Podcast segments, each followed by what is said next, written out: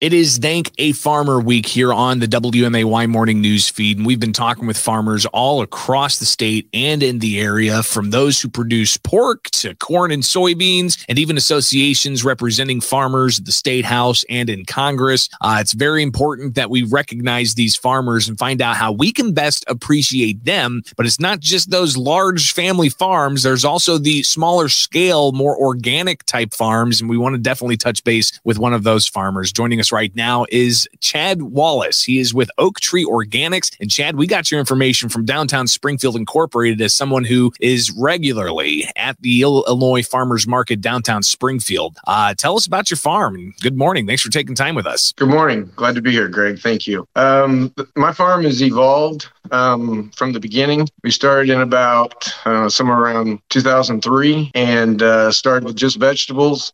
Um, we added eggs, um, we had meat on the farm, so we started incorporating that. And at this time, um, we have a variety of vegetables, uh, beef, pork, and lamb available for uh, people at the farmers market pretty diverse. Uh, how would you uh, compare yourself to some of those larger scale farms when it comes to size? Uh, I, I, believe we probably have same problems, just in a in a different scale. Um, we del- we have uh, direct marketing capabilities. Um, we sell to the end consumer. Um, that's that's probably an advantage. I think we get to hear feedback uh, immediately, or like uh, the next week if you have something that's something new, they come back and let you know how much they appreciated it. It just helps with your marketing, but I think the uh, overall farm uh, issues, the planning, um, you know, the uncertainty, the weather. Um, I think it's I think it's similar. Just the scale would be different. Talk a bit about that uh, uh smaller scale uh, and kind of more personal touch uh, that you have with your consumers, but also as you touched on there, the consumers and the feedback you get almost instantly from the products that you sell at a place like the farmers market. That's that's correct. Yes, um, there's definitely definitely an impact there. That's for sure.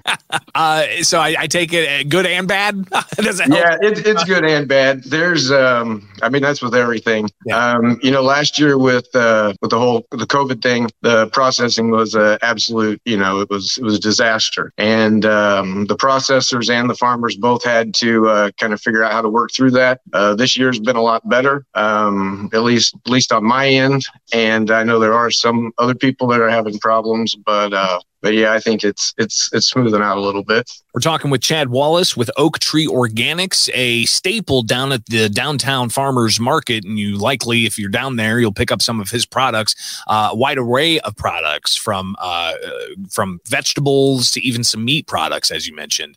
Uh, so, if you could uh, talk about uh, the the appetite uh, that there is for that kind of smaller scale type of farm to table products that are uh, available from uh, an organization like yours? I would say there's a, a very large appetite for uh, those products. Like I said, a lot of these the people that that come to the farmers market, uh, they're coming to to get that healthy, you know, that health healthy products that they need for their family. Um, they're also coming down because it's it's a very very social and positive environment. Uh, they enjoy talking to the farmers. A lot of times people have questions um, like, you know, are your are your brats gluten free? You know, they can talk directly to the person that's that's having those products created, and uh, gives them a, uh, a, a you know a sense of security. I believe. Yeah, and uh, definitely a, uh, a, much better connection to the farmer right in their area uh, that's bringing those products. Um, Chad, what are some misconceptions people may have about uh, smaller scale farms like yours? Um, I think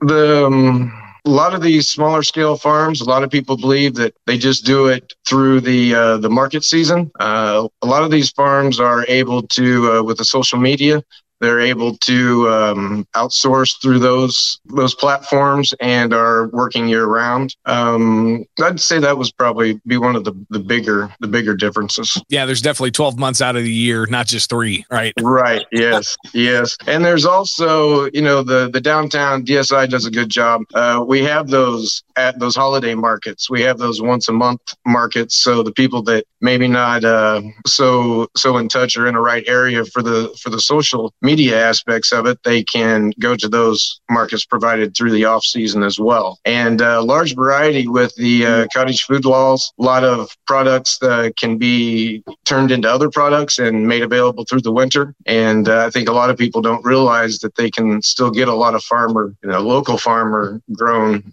uh, through the winter. It's incredible how fresh uh, something tastes when you know that it is indeed fresh and uh, very close to farm to table. And uh, one of those farmers joining us now, Chad Wallace. He's with Oak Tree Organics here on the WMAY morning news feed for Thank a Farmer, brought to you by Culver's West on Wabash. And Chad, uh, you know, when it comes to uh, Farmer Appreciation Week, we've been asking the farmers across the state how best we can appreciate you. So, what do you think? How how best can we appreciate uh, small scale farms like uh, uh, Oak Tree Organics? I would say just uh, keep showing up at those markets. Um, if you have a favorite farmer, contact that farmer and say, "Hey, how can I get these products out of season?" Um, of course, the out- off season is is the hardest for for all of us. So, so I would say that would be the best way to say thank you is continued support as you've been doing for years. Well, we can't thank you enough. We can't thank all the farmers out there enough. And as we approach Thanksgiving post harvest, uh, we're going to see all the uh, the bounty that you guys produce each and every season. So greatly appreciate it. And thanks for taking time with us here on the WMAY morning news feed for Thank a Farmer Week.